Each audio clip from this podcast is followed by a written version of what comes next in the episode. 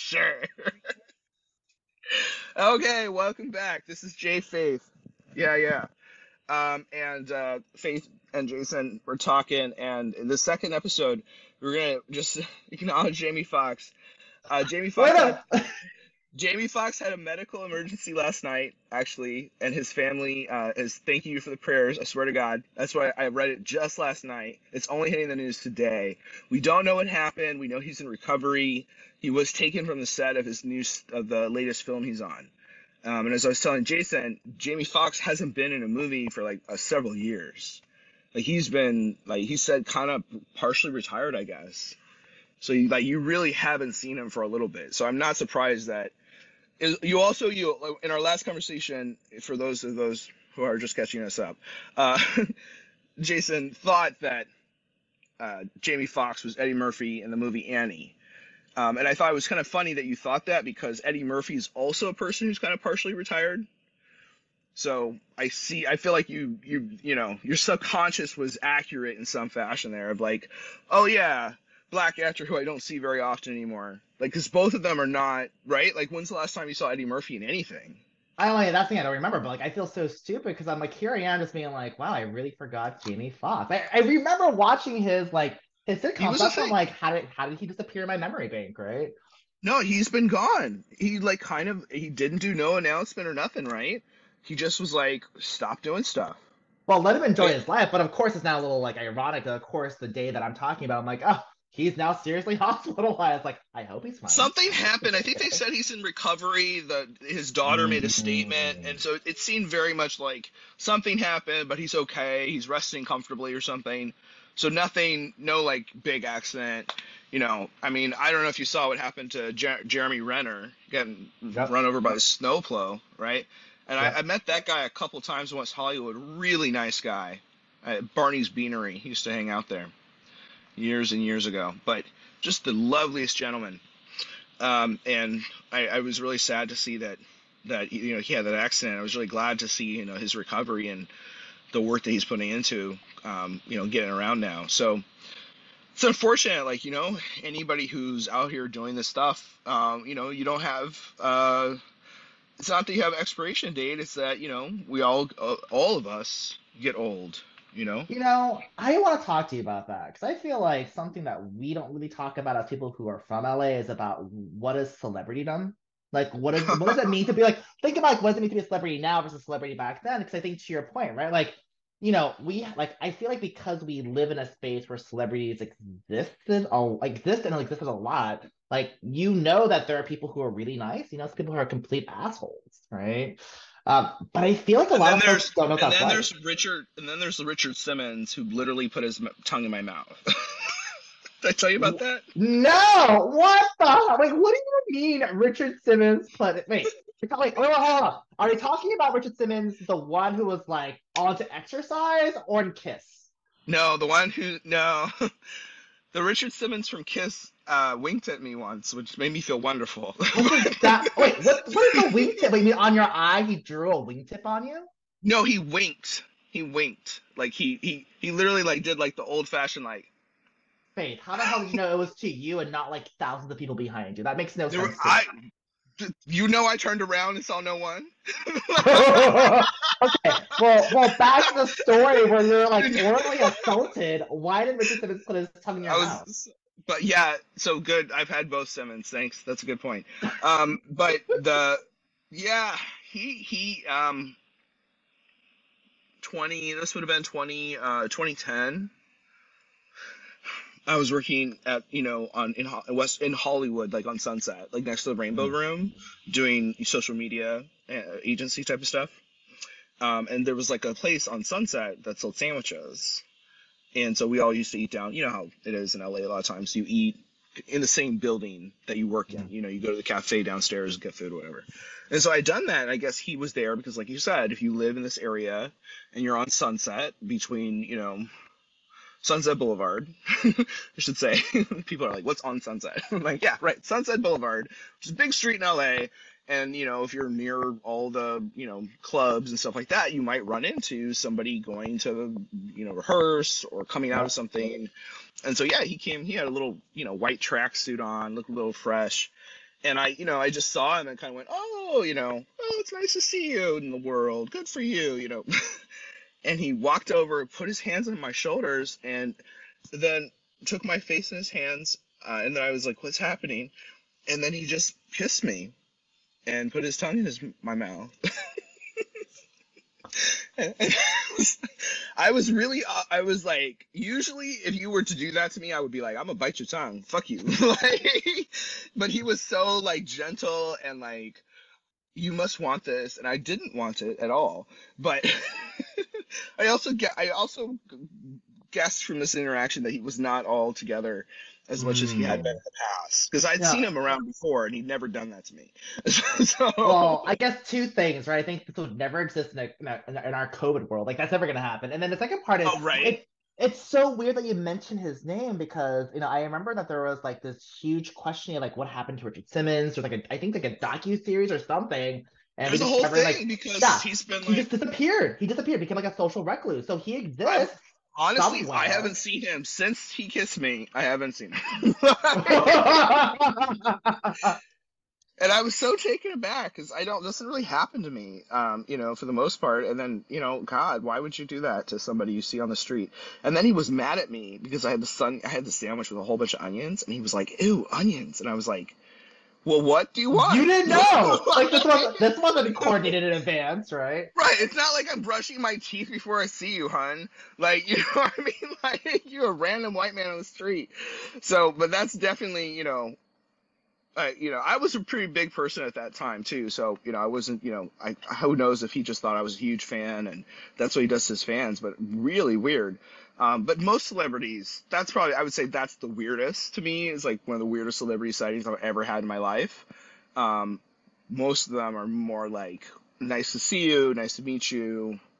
You know, once in a while, I mean, some people like I was telling my, my son, I was you know he he was like, "Who's Oprah?" and I was like, "Oh, somebody." I was like, "Me and her, we're, we're not really good friends." Um, sure. Um, and I was saying that a lot of it's she has been around a really long time, right? Mm-hmm. And so now, like I just seen a picture of her. She took a whole bunch of black women with her to an Italian spa on a trip, and I was like, okay, you know, you hanging out with black people much more than when I had seen her and interacted with her. Mm. And so I said, you know, she might even be much better than she was when I was a younger kid, and aren't we all, right? Um, but yeah, no, it's, it's something different, you know, just uh, I used to have a doctor who I loved in but they were in the same complex as the newsroom cafe on Robertson, mm-hmm. uh, which is across the street from a place called the Ivy, which is a real like kind of celebrity hotspot, real housewives type of place. Mm. Paris Hilton, anybody who's famous in LA might be there at one point, you know, in the last twenty years or something. Um, and so I just like wanted, to, I couldn't keep going to this doctor because every single time I went, I was like always running into celebrities or like getting into like a crush of celebrity. Like, you know, like that's the downside people don't really get is that like now you're stuck and can't get to your parking space for like 20 minutes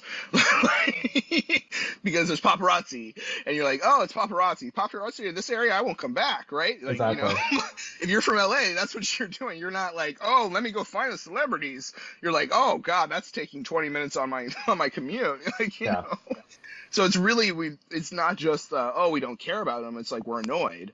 Um, you know oh they're filming here. I gotta go around. I can't park where i used to park or something's happening that's changing our regular schedule and impacting our life. Yeah. um, I, I don't think we're actually perhaps we should be a bit more grateful as southern california types that we have a huge industry that's adding a lot of money to our economy.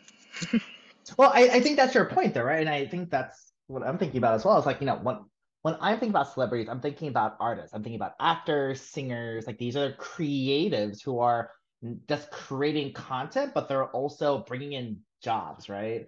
And yeah. so I think for me, like I, it's, I love that's your celebrity story. Like, I mean, I know you have a lot of celebrity stories. I love how that's the most random one, but like for me, it's just one of the weirdest. Just as far as like that was really strange yeah, like I think my favorite one is my parents. You know, we had a restaurant in Venice, and behind our restaurant, um, I actually had like uh, one of my best friends literally lived behind us, so I would see him all the time. And then one day they left, and lo and behold, I know it was really sad. I was like, I've never had a best friend before. Here he is gone, and the it sounds so weird. So there is this movie series that's called American Ninja, and the lead actor actually moved in, and it was weird because it was so nice to me. And so my parents would be like, "All right, we're working, do whatever the heck you want," and so I'd be like, "Hey, David, like, what are you up to?" So imagine this like this chubby Asian kid being like, "I am totally bored. What are you doing?" He was super sweet, very kind. Um, but I think that was the whole point. I was like, having celebrities were normal. Like I went to a school where a lot of parents were celebrities, right? Like I went to Smokey Robinson's house. You know, we had Donald Sutherland's kid go to our school. Uh, Jack Osbourne, while the Osbourne series was being filmed, actually went to my high school, right? And so I think for me, I've always been used to the fact that they're just normal people, but they they have talent or they're associated with talent, um, but they're normal. And I feel like the weirdest thing I see now is that as we've now moved from celebrities to influencers, right? Like we really just now celebrate people for just being themselves or some advertised version of themselves. They're not doing anything special, they're just existing. And that to mm-hmm. me is mind boggling because I feel like I've seen so many like current generations being like, oh, that's what I want to be. I don't want to be a great actor. I don't want to be a great singer. I don't want to be a great director. I just want to look really good in a tank top and and really just enjoy myself smoothies. And I'm like, why is this a thing? How is this something that you're striving to become? Because it's absolutely worthless. I think it's interesting because um, you know, so many years ago, Andy Warhol said, right, that everybody gets that 15 minutes of fame.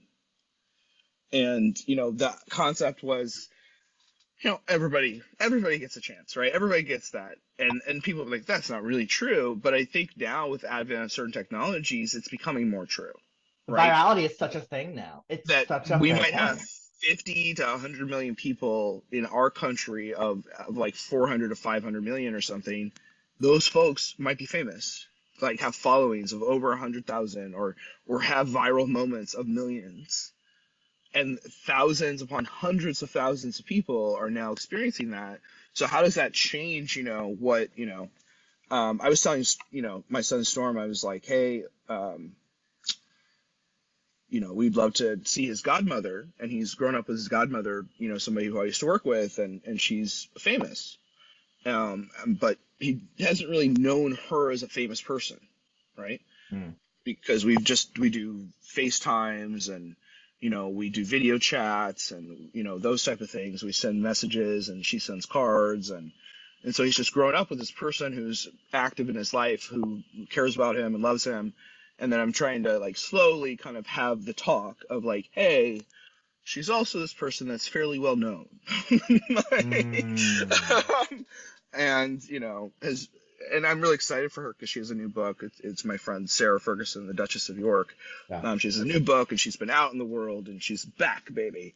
Um, like she's doing stuff and um, and I'm really excited for her because she's this really creative person.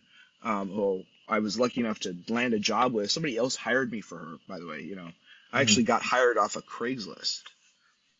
I put my resume on Craigslist and somebody from uh, an investment team working with her called me and was like, "We'd like for you to help us, you know, make her website." And then hmm. we became closer, and she was like, "Okay, now you're this, and now you're this," and you know, eventually stopped working and and just stayed friends. And she's been such a lovely influence for my son to have this great, you know, lovely lady who sends fantastic gifts. Yeah. And and she sent us a, a little Christmas ornament of this is Buckingham Palace on the back but it's a, a little corgi. Oh, really? It's so cute. It's a little corgi, and it's yeah, uh, and and so we we put that on the Christmas tree because I just stopped taking the Christmas tree down. I just dust it every year. And... you ain't got deal with like dying pine needles. I feel like that's what the trouble. I, exactly. I got a black. I got a black plastic Christmas tree. It sits in the corner. We turn on the lights when it, you know the time gets close. you know, but so we put it on there, and it's just nice that you know he has that. But helping him understand, like, hey, if we ever go someplace with Godmommy, like you know she'll maybe be doing book signing or something like this and you know we'll need to do this and you know if somebody wants to do something with her you know we have to be polite about it but we mm. you know navigating that whole scenario when you have somebody who you love and care about who um, experiences life in the public eye it's mm. a different experience you know and, and so you just kind of go wow like a lot of people don't get that they're they're they're just especially the whole press is incorrect thing. you know, it, I uh, I didn't that, actually. to me is wild. I can't I, ever get that. I never really understood like how brands and publicists, PR and news, how it works until actually Miley Cyrus. When I Yeah. saw her, and it sounds so weird because I'm usually not a fan, but I'm, I'm loving her right now. But once she released Flowers, I was just like, wait a minute, like I forgot about you. Let me go back and like learn more about your story and what happened during Disney. And she had this amazing point where she was like, people thought I was crazy and doing all these weird things. Isn't it so funny? It happened right after I left Disney. And then I was just like, wow, like I've never thought about that connection of here's people just slamming you, making it sound ridiculous when actually this was strategically planned, right? And here we Oh are with yeah. this false narrative. I never thought about that. Um, but I No, realize it's much better and more common. especially. Oh, for sure. Yeah. No, she's she's so funny. I I had an email with her once, um, because she was making some comments about the word bisexual. And she was like, I Mm. really don't like this word. I hate it. Call me pansexual. Call me anything but that.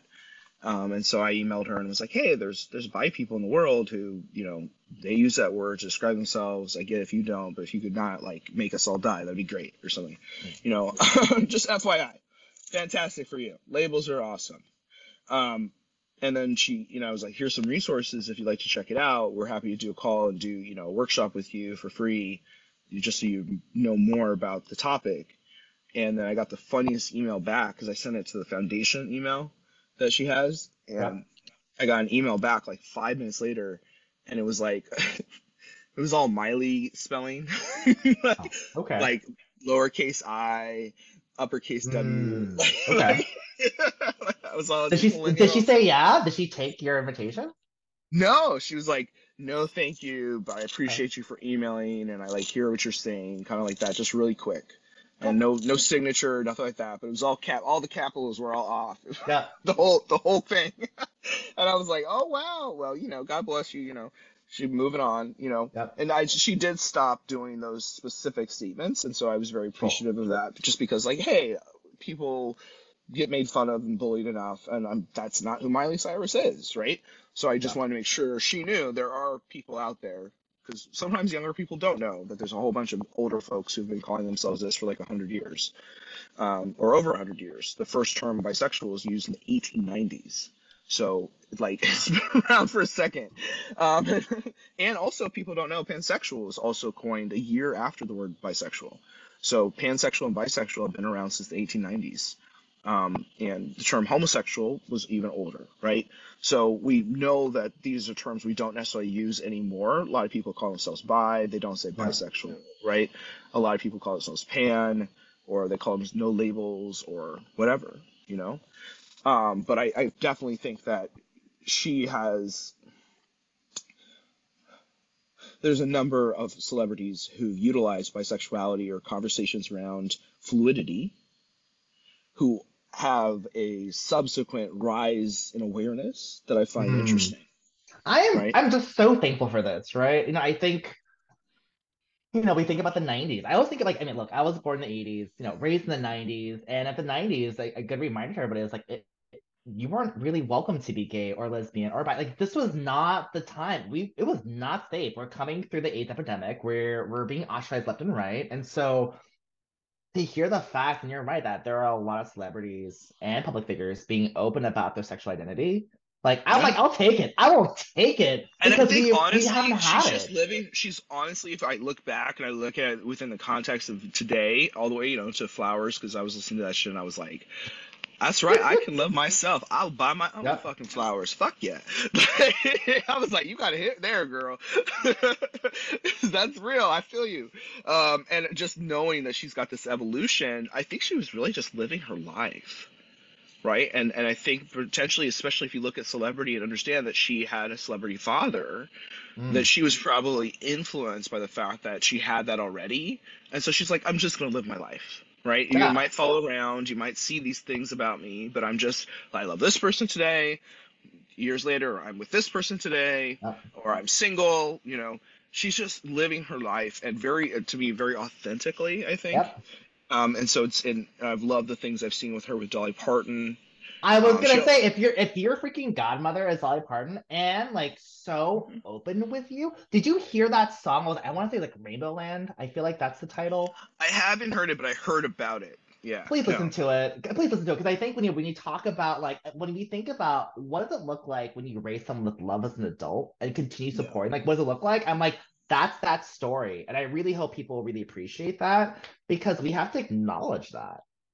Yeah, no, I think it is, and I, it's one of those things where I feel like has gone too far to a certain extent, in the sense that any communities that, um, and again, these are in my mind, when communities have access to large scale privilege while also experiencing a few levels of discrimination, they can leverage those large levels of class, wealth, privilege to eradicate that discrimination on behalf of themselves alone. Right? So, like, subsequently, let's say a women in film, let's get more women directors. Oh, I don't know how it happened, but only 95% of them are white. Right?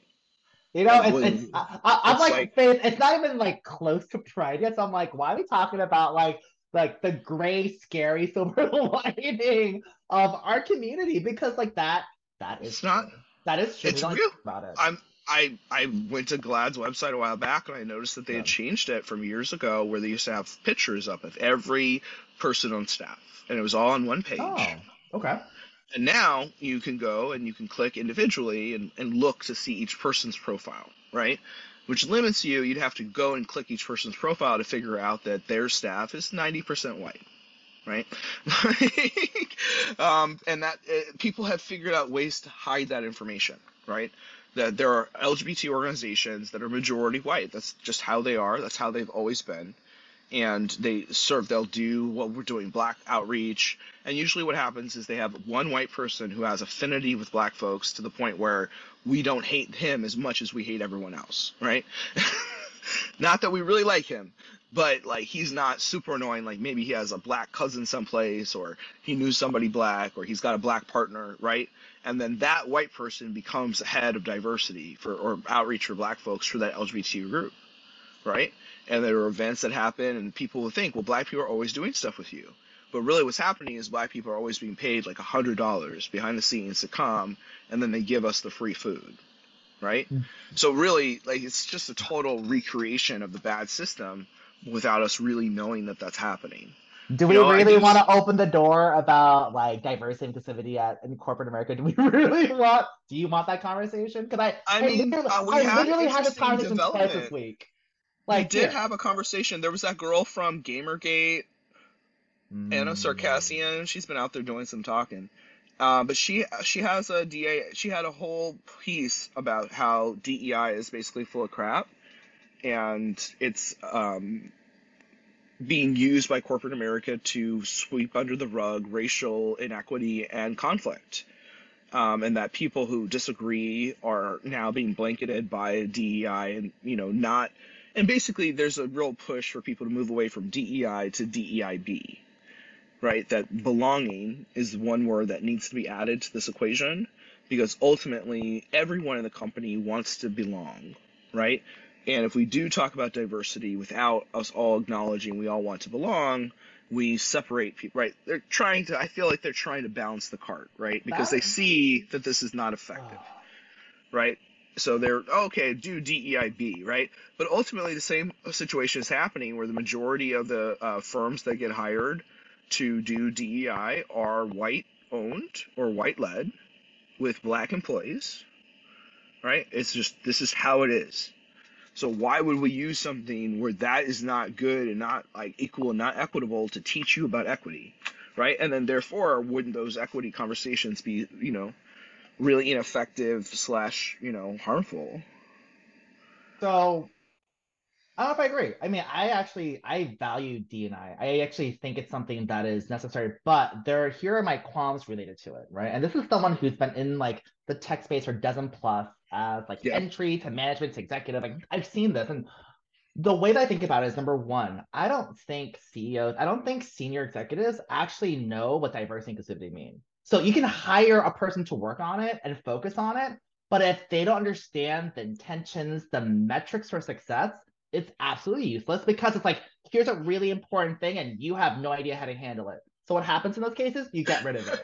Right? Yes, or you, you don't even know how to hire for or even support it or not even give money for it, right? I think the second piece I cannot stand is that, you know, for a lot of DNI initiatives, we talk about, well, let's bring these employee resource groups. Let's bring these things in, bring our, you know, our, our workers to really champion and advocate for being parents or women or queer or whatever they want to talk about. But then it becomes cool. We're not going to give you money. Um, or more importantly, when you're like a chair running these things, it's not a part of your performance review. We're not mm. saying like, hey, you're spending five hours to figure out who can you beg to come speak for your event for free, or trying to create these these safe spaces for dialogue and so forth. When we're we're not being recognized for that, it's useless. Some systems do do that though. Like I know Amazon has a structure where you, if you want to go up the ladder, like you have to prove that you're a part of like the cultural like investment and development of the company. So some people do that but a lot of people don't. And so I see a lot of like I've always seen a lot of queer POC women across the board doing these amazing things. They're not being promoted. They're being told, hey, you're spending all this time doing these fun things, these extracurricular things, that you're not focusing on your task on hand. Except we mm-hmm. need them, right? No, that's I it's I would say that that's just how it is since yeah. going back to me being a small kid, right? To the point that hmm you know, I was thinking about a conversation I had uh, many years ago, 2001, probably, um, with uh, Sylvia Rivera, who was a trans icon. Oh, yeah. Talk about that. What? no, I know. I was, How's that work? Oops. I just was like, what? As I was thinking, I was like, I wonder all these people I've talked to. And I was thinking, oh, remember that Sylvia I talked to? And, and she was trans and she was an icon. I was, oh shit, that was mm. Sylvia Rivera, you know. Um, and I remember I was calling around because I was I was doing an article um, for an LGBT newspaper at UCLA as a student. Um, and I was doing an article about trans rights and trans America and, and, what they're fighting for. And so I ended up getting a cover story um, because I had an article with a wonderful activist named Shirley Bushnell who uh, helped start Transgender Menace and was fighting for the rights of trans people to not be murdered, to not be beaten up by police, to not be arrested just for being transgender. Mm. And um, so when I talked to her, she was like, kind of like, "Well, are you? What are you?" And I was like, "I don't know. I just, I don't know. Gender's fun." Like I was very like, you know, a lot of people see me as a black woman, but I also see myself as a little bit more expansive than that, you know. And she was very like, you should talk to more trans people. And I also said, you know, I'm bi. She's like, oh, you got to mm. talk to bisexual. So she kind of Shirley was telling me, oh, make sure you talk to these people. So I'd write down who she told me to talk to, and then I'd go find them on Facebook or the using the internet. I'd find their phone number and I'd say, hey, you know, Shirley Bushnell was I was interviewing her for this piece. You know, can I talk to you? And that's part of how I started learning more about the bi community and nationally was that I connected with some New York LGBT activists mm. who connected me to um, Brenda Howard's people, who was very influential in the bi community in New York, and she helped start uh, Pride and was part of the Stonewall Rebellion. Um, and so somewhere in that line, I ended up with Sylvia, um, but Sylvia didn't want to be interviewed, and, mm. and hmm. she was Latina, and she was like, "I don't want no, I'm not. Uh, uh-uh, don't put my name down." And I was very like, "Why wouldn't she want to be interviewed?" I couldn't understand this. and now I completely get it. well, wh- well, why didn't she want to be interviewed? Like, why didn't she want her name on it? Because it was UCLA, right? Because it's UCLA, because it's unpaid, right? I was a student. Um, because you know she's a historical icon who's been mistreated by the LGBT community, right? So she did not want nothing to do with this, but she was like, "I want to talk to you." Mm. So you're black? I said, yeah. She was, you know, Monica. I didn't know Monica at that point. So I'm. I was gonna say, I was like, you know Monica. I was like, wait a minute. I didn't realize that's Monica at that. I had known I had known of her and had emailed at one point, maybe in '99 or something like this, but you know, Got not it. really a whole bunch. So I was like, okay, okay. So I'm getting from Sylvia this list of people, and she's like, and don't fuck with this person, and don't fuck with this person, don't fuck with this person. Yeah. I'm like, oh, I, I'm noting this, Sylvia. and she like, the, all basically the white LGBT people are evil, right? That these people have destroyed me, that this is terrible, like they're after us, right? Yeah. So I came up from like 99, 2000. Every black or Latino LGBT person I spoke with had the most traumatic stories Mm. right? The most dramatic stories, like one of them, one of them had told me, somebody else told me that you know the rainbow pride flag was actually sewn and crafted by black and brown people who had it stolen by the white guy. Mm-hmm. Right? That this is the true history of almost every LGBT anything. That most of it was done by black people, by brown folks, by Asian people. Yeah. and that ultimately the especially with hiv epidemic it wiped out a lot of that ownership right? That 60s and 70s a lot of those people passed away. Um, and so kind of left like the wealthiest the folks with the most access to medicine the folks with the most access to safety that those people became the leaders of lgbt america. Hmm. um, and so i do think that that's part of what i see today is that the wealth class leading of how this is working is very much like you're going to accept me Yeah. you, you will take me it doesn't matter and it's like as a black person i don't really do that Yeah. you don't want me around i wouldn't want to be there You know, actually, this is this is I, I love that you're sharing about like the fact that you're told, okay, you need to talk to these people. You need to understand where they're coming from, and they'll connect you to who you should do. Because I actually ha- I actually had a conversation recently where uh, a CEO literally asked me like, how do I hire leaders who support diversity, inclusivity? And I literally said, you know what? I actually because he was like, I'm talking to candidates, and a lot of them happen to be white males. My last company really really had a diversity challenge. You can tell that we just we're inclusive. So what do we do to fix this?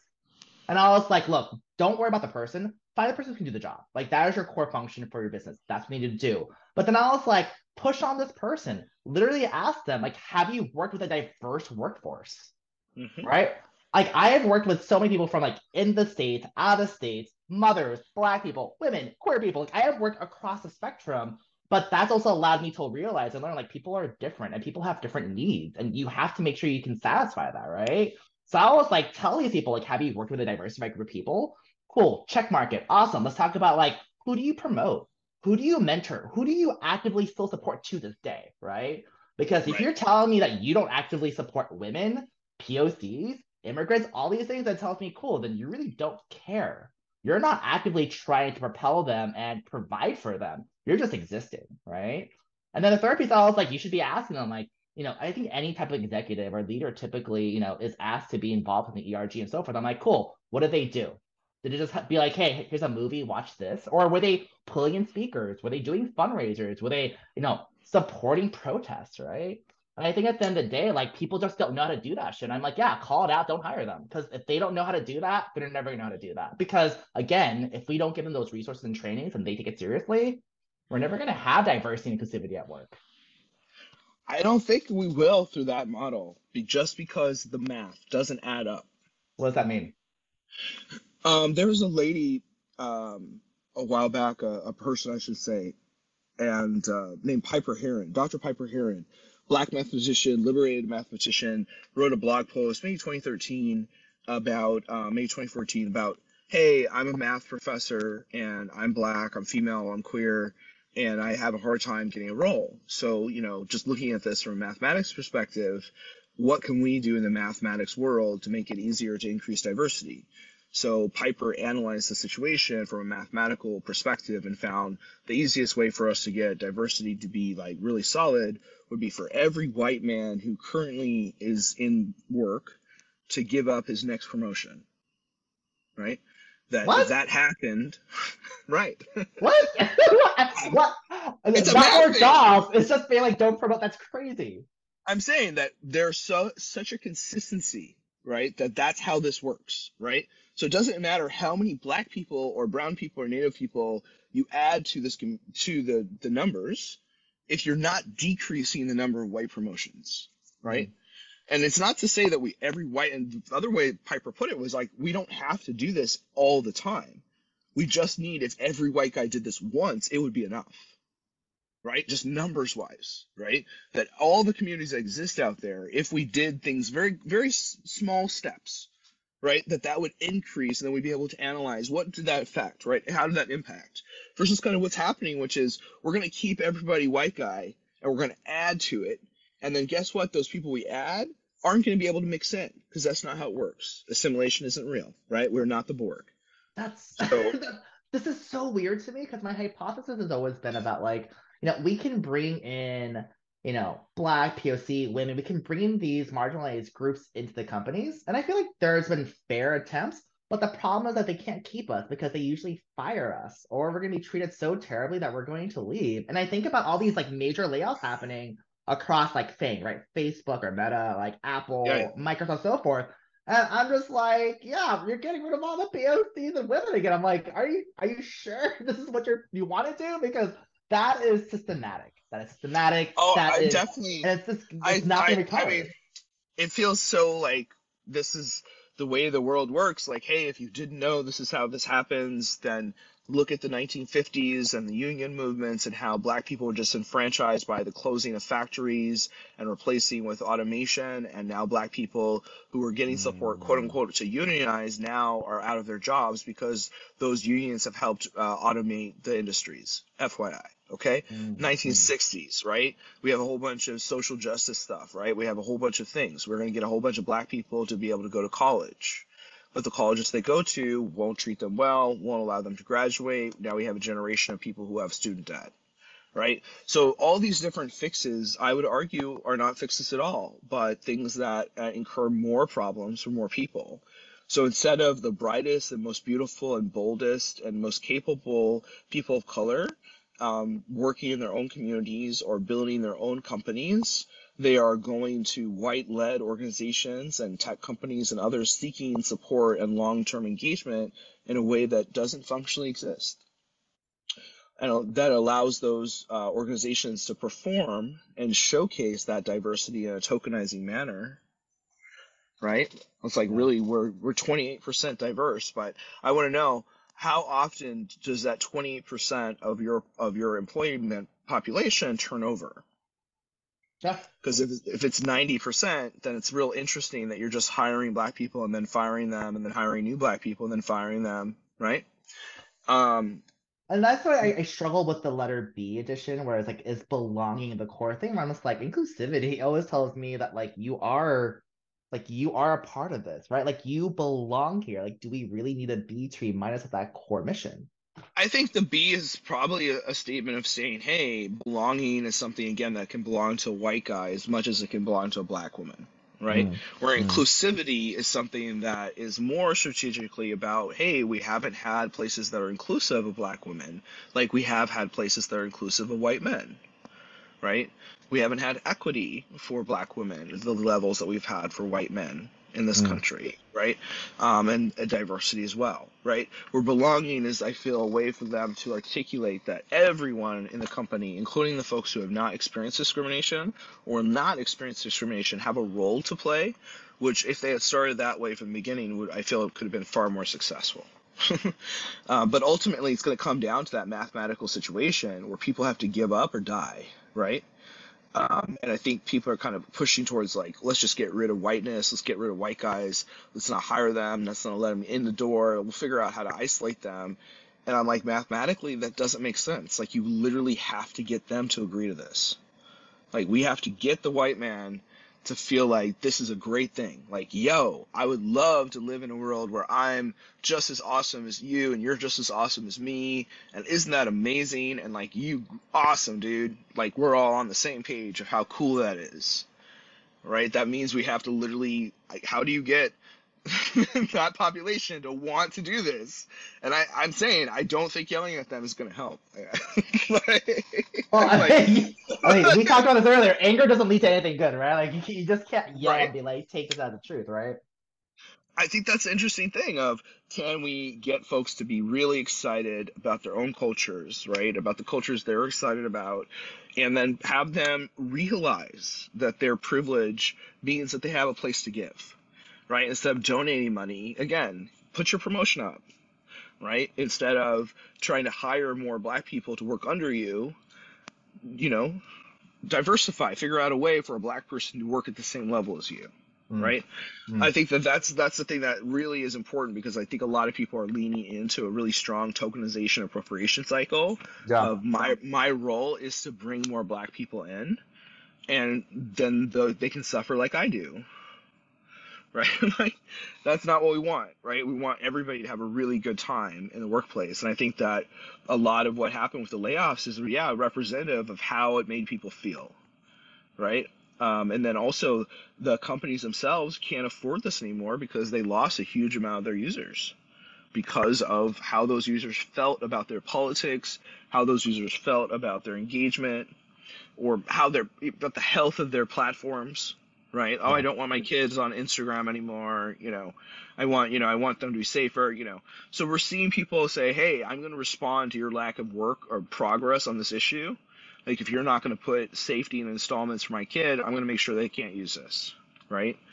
And I, I agree with that. I really tell people, I'm like, you know, I would, my kid is not on social media and they are not on, um, you know, the internet unsupervised, right? They if they use their tablet, they know like I check their tablet usage, and if I saw something of them being on Chrome, I say, why are we on Chrome? Why are we mm. using a hmm. browser? right? So I have I have an 11 year old now, um, but you know, so it's kind of he's little, but I I just think that unsupervised internet activity is really can be really bad, really quickly. Yeah, you know, I, as a non-parent, but friends to a lot of parents. You know, one thing I, yeah. you know, I I never judge parents in terms of what they want to do. Like that's just not my space.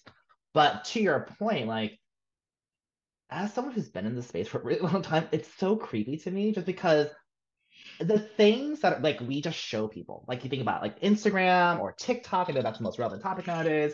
Like the things that we show, there is an algorithm in terms of what we're trying to do. We want you to be addicted. We want you to constantly see things the thing that scares me for kids, and I, but I also get scared about adults is you don't know what you're seeing is actually true or not. You're not yes. seeing is this staged. You're not understanding did someone actually get hurt by this? Did yes. someone just like get violated by this, right? And so that feeling of not knowing is so scary because that's the whole thing about like Twitter, right? Like what's true, what's not true, like all that stuff. It's the same thing for all this curated media. You don't know. You don't know. No, even with AI, you know, there's they say the AI hallucinates or you know has incorrect information at times, and, yeah, and I've yeah. seen that if you you test it, you, you can get information that's incorrect. You say, "Are you sure about that?" Yeah, and it goes, "Oh, you're right. I was wrong." Right, and so you know, it's not and I, infallible. And I think that's what I love about just our world, which is the fact that everyone has an opinion. Every, eh, the truth is subjective. I feel like we have a lot of that. What I hate is a fact that we're being told or being advertised that answers that are being given through AI or through me or whatever, that that is the truth. Yeah. That's what I get really worried about because the idea is that how does it figure it out? Well, it's going to go through like SEO. It's going to go through what are the top searches. I'm going to summarize that shit. So congratulations. The person who's paying for SEO for the top 10 spots and can say whatever exactly. they want will now be taken as truth. And that's it. And that's that's crazy to me because that's why I think that way if we all are engaged with the AI, especially now that like the chat GPT stuff is at like 100 million users, right? So if it was like at like 300, 400 million users, like we're going to start to really influence that development of that own machine, hmm. right? Yeah. Our engagement with it, right? And I think that can change the fact that it's based off of codexes that are not as diverse I mean, I can't pr- I promise you that they didn't do anything. Like, we're going to make sure. I know that they use Twitter, which does have a pretty healthy black Twitter situation, right? Mm. Um, and other type of data that they scraped from socials. So I do think that there's not it's not all white content, right? If that makes yeah. sense. Yeah. But I, how much of it was like, hey, make sure you get everything that's diversity. Make sure everything that represents the cultural people of this country is represented in this AI. I don't see that people think that way. Um, in general, right? They're I, not looking I, like that. I have a, the stupidest story about this. Like, I have yeah. a friend who's recently vegan, and he he uses ChatGPT everything, which is totally fine. But he was just like, "Oh, hey Jason, can you show me this? Like, here's three recipes for like a, a Cuban bean stew." And he's like, "Can you look at this and tell me does it look right to you?" Right? And I was literally looking at this, and I was looking at the breakdown, and I was just like, "Buddy, like, what makes this Cuban?" Is it because they add cumin in this? Like, I literally have to be like, how, like, this is a great bean soup, but like, I don't understand like what made it Cuban to begin with, and is that the same flavor profile, right? And so me having to point out the fact that something doesn't sound right, and I think that's the whole point, right? Like if things are being mislabeled, if things are being misappropriated, it's just like, wait a minute, like I'd be offended if someone told me that was supposed to be like my heritage's food when it's completely wrong. Oh my gosh, yeah, no, I think it's really important for people to know. I mean, there's you know, I'm, I'm grateful that we're seeing these new content pieces for Asian American, like Native people. You know, Reservation Dogs, great TV show on Hulu. Show. Yeah, real. You know, super. You know, I was really excited. I took my kid to the powwow near us, and we got some fry bread, and then we came home and watched a little of that. And he was like, "This isn't really for kids," and I was like, "No, it's not." But I wanted you to see a little bit of what these kids are, what they're like, and how fun they are, and how cool, you know, they are, to, and they're surviving the things that they do every single Yeah. day. Just growing up without the same resources, but bigger, even bigger dreams, right? Um, and I think And that it's amazing to see that because we don't really get that every day. But if more people go, oh wow, I really enjoy that, and I feel like this last season of Reservation Dogs, they had um like some SNL people that guest star. They had a whole bunch of really famous guest stars in there. Mm. So I was like, oh, this is really cool. Like I hope that's leading to more people seeing this and being like, oh, what's her name is on this? Like I think Molly Shannon or something, right? Like people who are on the show, they're guesting on this. Like that, I should watch this, and they should because it's hilarious. It's like one of the funniest things. And that's what I really wish that we had more involvement from, right? When when you are a guardian parent and you're the one like not necessarily safeguarding, but giving context to give context in terms of why are we watching this? Why is this important? This thing's not true, or hey, here's another really cool tidbit, right? And I think having that is so critical because again, if we're just trusting the internet or whatever to do this for us, it's not going to go well. And we've Well, we were so talking many about times. Yeah, we were talking about the Bailey girls, you know, with the Little Mermaid. The other one is Mm. Chloe, the one who's not in the Little Mermaid. Her sister is Chloe, and she was in a movie that I had Storm watch. She was like, "So you're forcing me to watch this?" I was like, "I'm forcing you to watch this." And it's called Praise That. It was about a black gospel praise team, and the Chloe Bailey girl was the lead, but she was a bit of a sinner girl, and she was going to church Mm. with her cousin, and now she's loving God again, you know. And they had Quavo from the Migos in there. He's like a rapper guy with some some some real teeth, diamond teeth. Um, yeah, but then there was all praising God, and a whole bunch of church people was there. And you know, I don't really take my son to church or to black church or any church, you know. So I was kind of like, I've told him I felt like I went enough for the both of us, you know, as a kid, you know. Um, but I kind of wanted him to see, like, hey, here's part of black culture, right? Black church, right? What that's like when people get up and sing, and what it's like when somebody feels the spirit, or what it's like to really be Christian and be black and, and be excited about that. You know, how people wear the hats to church, and there's all those big pieces of culture to it. Um, and then this ended up being a little bit salacious. Storm was like, "This is Mm. not for kids." I was like, "Maybe not." Um, I was like, "Y'all mix the gospel with some dirty dancing." Oh boy, oh boy, oh boy. But I thought, "Oh lord," but you know, they they kept it fairly clean for the most part. Um, but it was, I felt, accessible for a younger audience, right?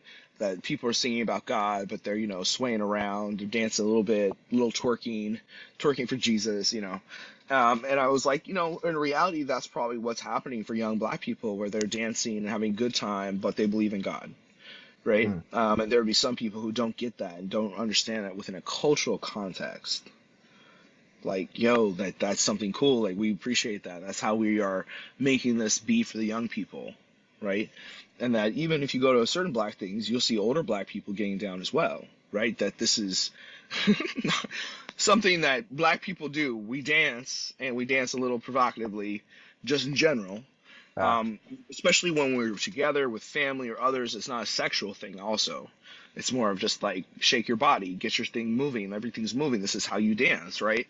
Um, and a lot of times it's also influenced by African traditions, you know, that Mm. have been carried down that we don't even realize that we're doing these type of dances that are related to, you know, where our ancestors have come from. Uh, but you know, I wanted Storm to see it, but you know, he was very like, I don't know, mom. and I was like, it's true. Like we, you know, I'm, I'm going to try to do a little bit more hip hop and rap education with him, so that he like understands the basics and you know knows who's who and Mm. you know, like he knows I listen to a lot of Tupac, and then I think he's just this amazing artist and poet. Um, but there's not a lot of other people I've listened to. You know, he definitely knows I see Beyonce and stuff. But a lot of times, you know, anything that had swearing in it, I wasn't listening to. And so now he's getting to be a little older. I'm like, okay, I think it's time where we can put on some music that has some swearing in it or has some bleeps. And, you know, and also make sure that he's comfortable, right? That's what I told him. I was like, it's more of just like, you be comfortable. If you go someplace with black people, you're not like, what is going on? Like, and like, what are you all doing? You know, um, like a white person would. And uh, if you're biracial, you want your kid to be able to have the ability to, you know, be like Storm is to be, he's white, he's black, and he should be able to get along with both sides of the family. and be able to dance at the family reunion, just Yeah. like he can, you know, play Scrabble at his at his dad's people. I, I mean, a little be stereotypical, but that's literally what they do. so, like, I've been to their house. These white people play Scrabble, right? They play games. you are being you are being ridiculous. You know, I'm being stereotypical, but it's true. They actually do. They literally play games. So like, he can do that really well, I'm sure. But he can. al- I really want him to be able to, you know, dance and come and be able, you know, be social within a black community space. I thinking about Disney and kids and blackness, you know, something that this reminds me of is recently I've been seeing on social media about how so Disney has this series called Descendants. Essentially, it's about like you know Yeah. villains and their kids, and the kids actually don't want to become bad people; they want to be good guys, right? And kind of that Yeah, story. yeah. And the fourth one's coming out, and then there's uh, pictures of Cinderella being Brandy, right? Black, and then the prince being, you know, Asian, uh, you know, Asian or Pacific Islander.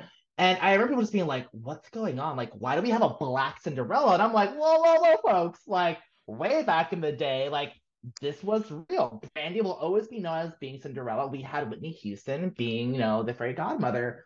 And you know, I really hope people can have a conversation of being like, "Oh, this is not one of those repeat, like, you know." You know, thinking about uh, the Little Mermaids. Actually, this is It iconic. this it's- is it's a- huge.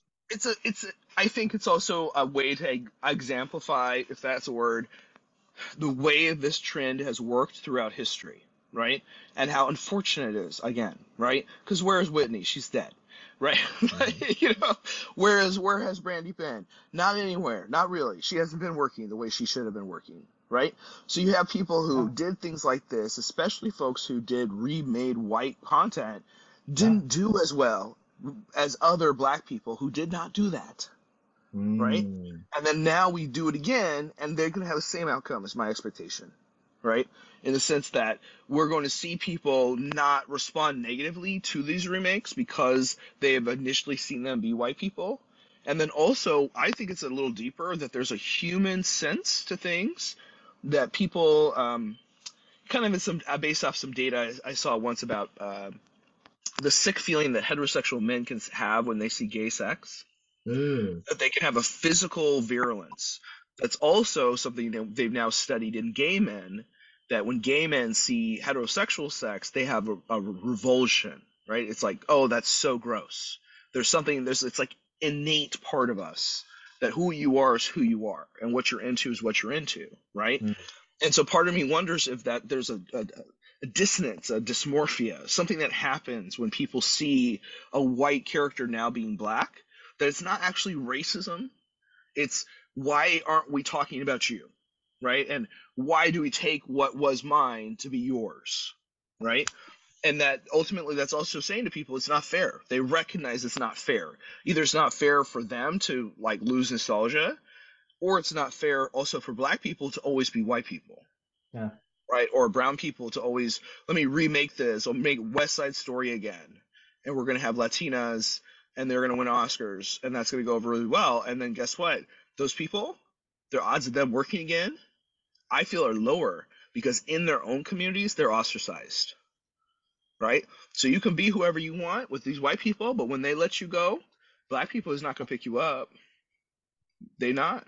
They're not going to support you like they will support all these other people who stuck with their own communities, who did content that was specific to us. Like it's not a celebratory thing that you're the first Black Cinderella, And this right? is Like woo. yeah, you're right. nobody's And, and this is, and I think black, this I is what I absolutely hate. Because when we talked about originally the topic about celebritydom, right? Like we're looking at people who are supposed to be masters of all these art forms. When we see that, we get excited, we get inspired, right?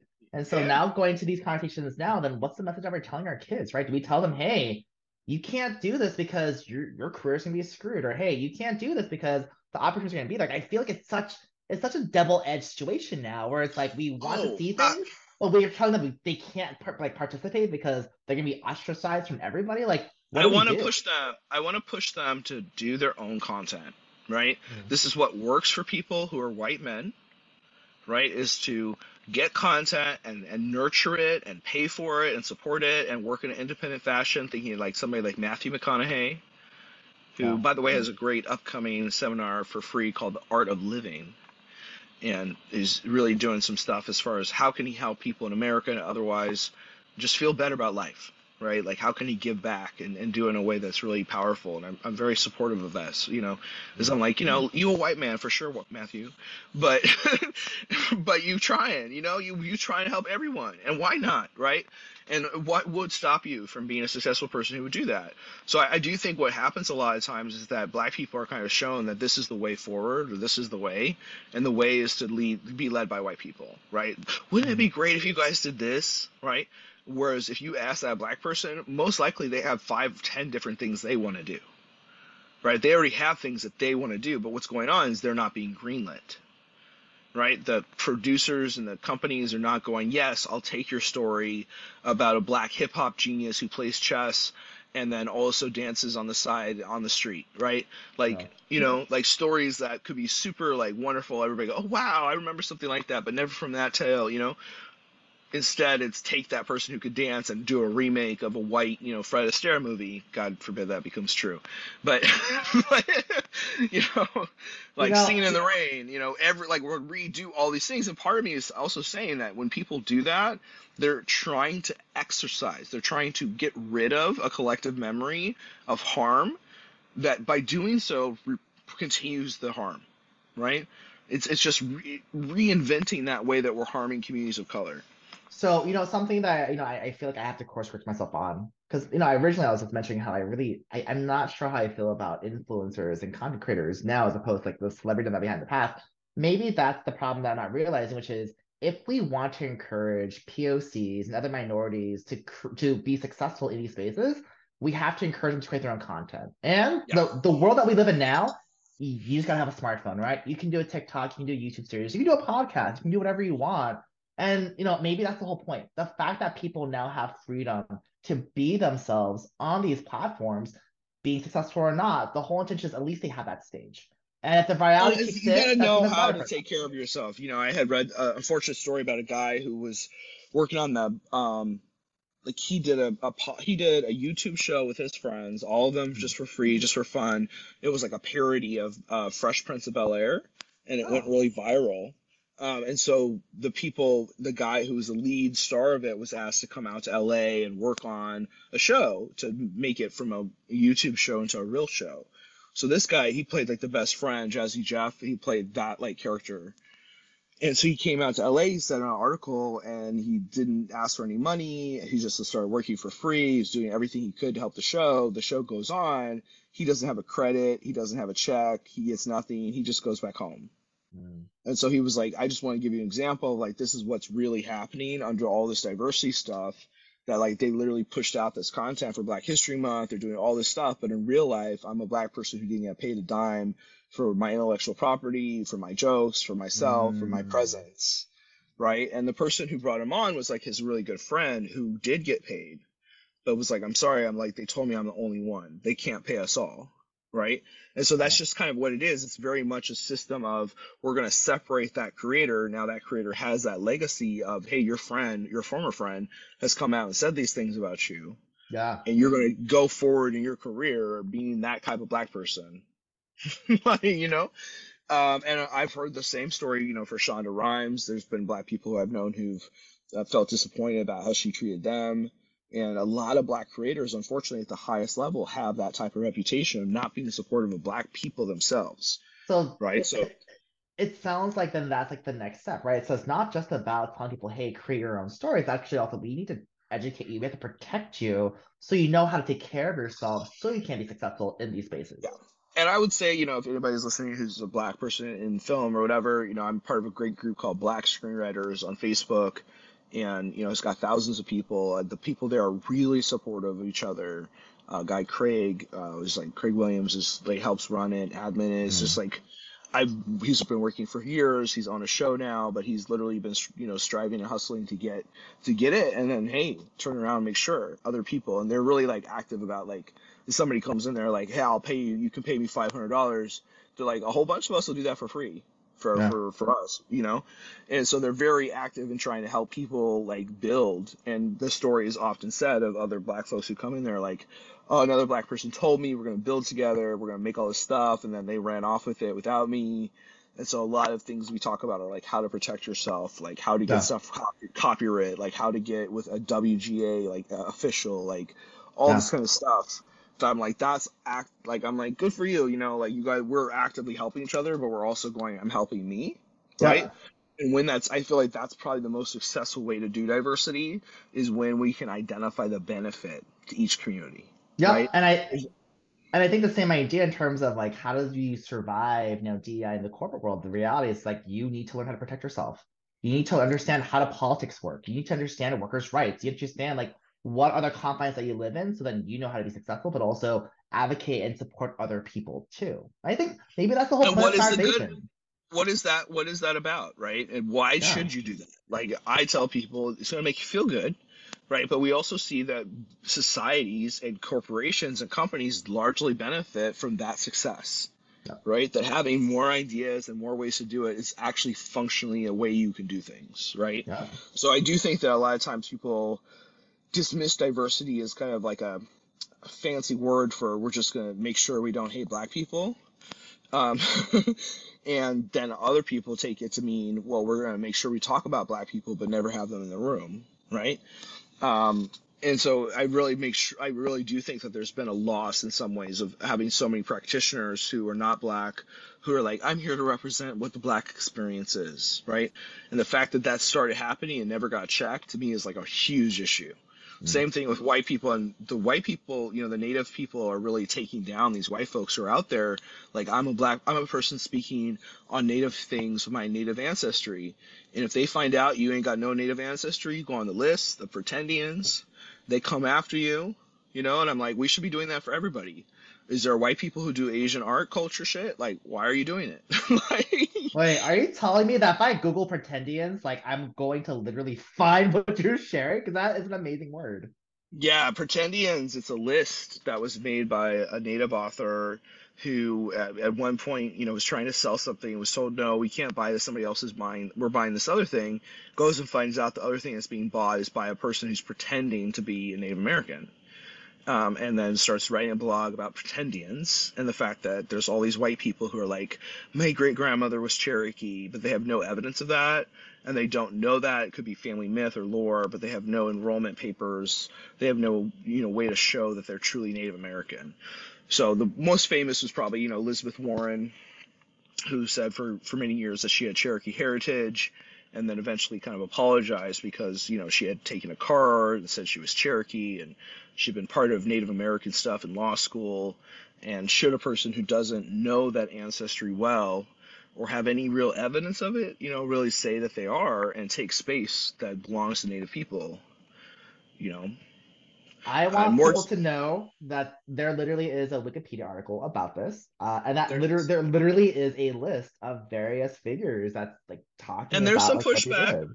There's some pushback on this. There's some people who say this is harassment of people who don't have the same family structures and the same same access to to knowledge. Um, and so that That's this can actually yeah. be kind of a way of shaming people that's not appropriate. But I do find that I think that the argument is the strongest when we're talking about folks who have identified themselves as having native ancestry, um, and then they're teaching right, and they're professors of Native American history or art, that that is egregious, right? That that's really a bad thing for us to have folks who are not Native American, who say they're Native American, who then are teaching that content when a Native American person should be teaching that information. You know, So- this is just a good example of like this is what people do when they're angry. this is when they're I like, know, we're, I'm- I we're think that- things, It's one of these things where part of it's like, hey, we need to have white history, right? I don't maybe not call it that. We call it European history. We call it Western history. But have European history, have Native American history, have it all, right? Because the minute you just start skipping over people and just deleting stuff, I mean, we're not going to talk about that. That's the minute these people start pretending. like, they, they're all of a sudden, you know, there was one lady who got caught. She was she was working with the Quakers of all people. Mm. She's working at the national level with the Quakers, and she had adopted um, a status of as a woman of color. And her mother was really embarrassed because her family is white, and they don't know why she started telling people that she wasn't white. And then she eventually had to apologize because she's like, "No, I have misrepresented myself as a queer woman of color." and you know I think she may be queer, but she's not a woman of color. She's been tanning and wearing a headscarf to see so people couldn't see her white hair, but she really was white, like officially white, and like pictures were found of her as a child looking really pale skin.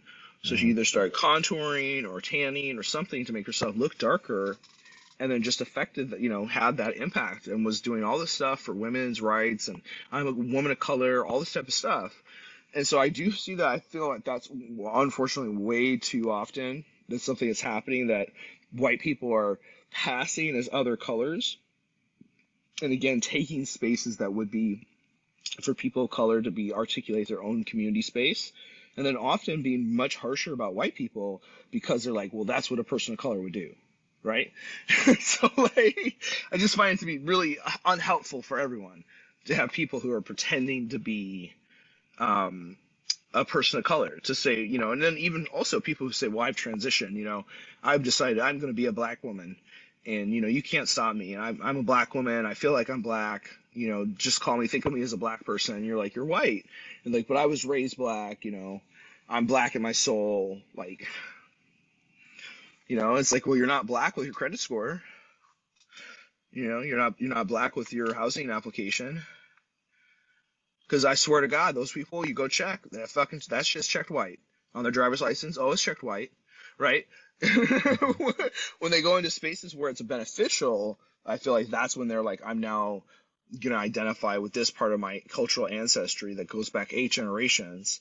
But meanwhile, in real life, they you know they're white.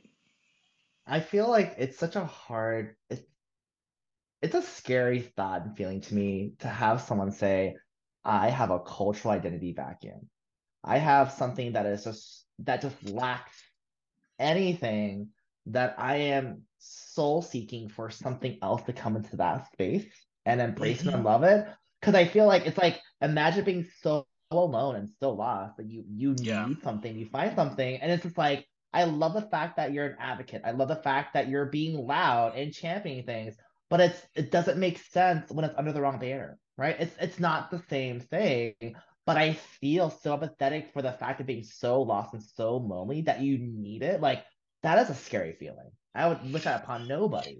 No, and I think that that's a lot of times, unfortunately, what's going on is that people, because mm-hmm. they're not being told that they're awesome just for being white, yeah. And what does that mean? I tell people, I don't really think of you as white. I think of you, right? Like, aren't you German or something? And they'll be like, yeah, yeah, no, I'm Italian. This. I'm like, yeah, those people are cool. Like, right? But the concept of whiteness, I think, is very destructive, right? Um, and so it helps people.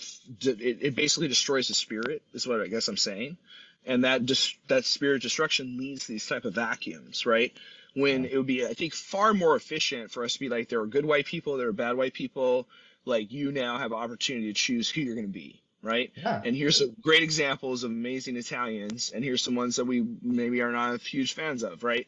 Like you know here's some great examples of germans who did stuff right? And i also think that's also because people don't know black history. They don't know african history. They don't know native american history so because you don't know these histories you don't know that there's conflicts and wars amongst these populations that has nothing to do with white people so conflict is not whiteness itself, right? Conflict is a is a construct that exists in all communities, regardless of who we are. Hmm.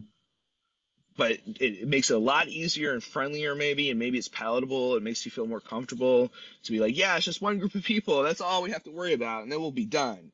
It's like, lol. like, it's, it's so interesting it's so interesting that you talk about like you know celebrate your heritage but i'm also like it's cool if you're also just white american your great grandfather was inventor of hot dogs? Fuck yeah, I love hot dogs, right? Like it is okay to also celebrate like the short history that you have. I'm just saying though that when that person did that, most likely they were coming from German with the sausage making information. Sure, which is even so great, right? Like that's, and that's where I can say, hey, understand that your blood has now soaked into this earth that was that has soaked with countless other tears and blood of people who lived here for thousands of years before you did, right? and now we can use that earth together right but it has to be something where we're talking to the natives about what they think that should look like right there has to be some aspect of integration for me of native america into the mainstream as far as the leadership of our country mm. and i think that once people realize i've been working on this little side project um, atmospheric changes developed from brought on from strip mining. Ooh, all right. Yeah, because I was like, this is a lot of storms. Like, this is way too many storms. Like, this is like out of what's going on. Um, and then I was reading this book about West Virginia and Virginia and Appalachia and how many mountains that they had cut off the tops of. There's like 3,000 mountaintops that have been taken down in that area. And I was like, oh, wow. Like, I flashed back to atmospheric science class when they were talking about how the mountainous regions of the United States directly impact the, you know, development of storm patterns around the world. Mm. And I was like, well, there you go. We just screwed ourselves. so I was just like trying to create a basically um how can we get businesses to go back to deep mining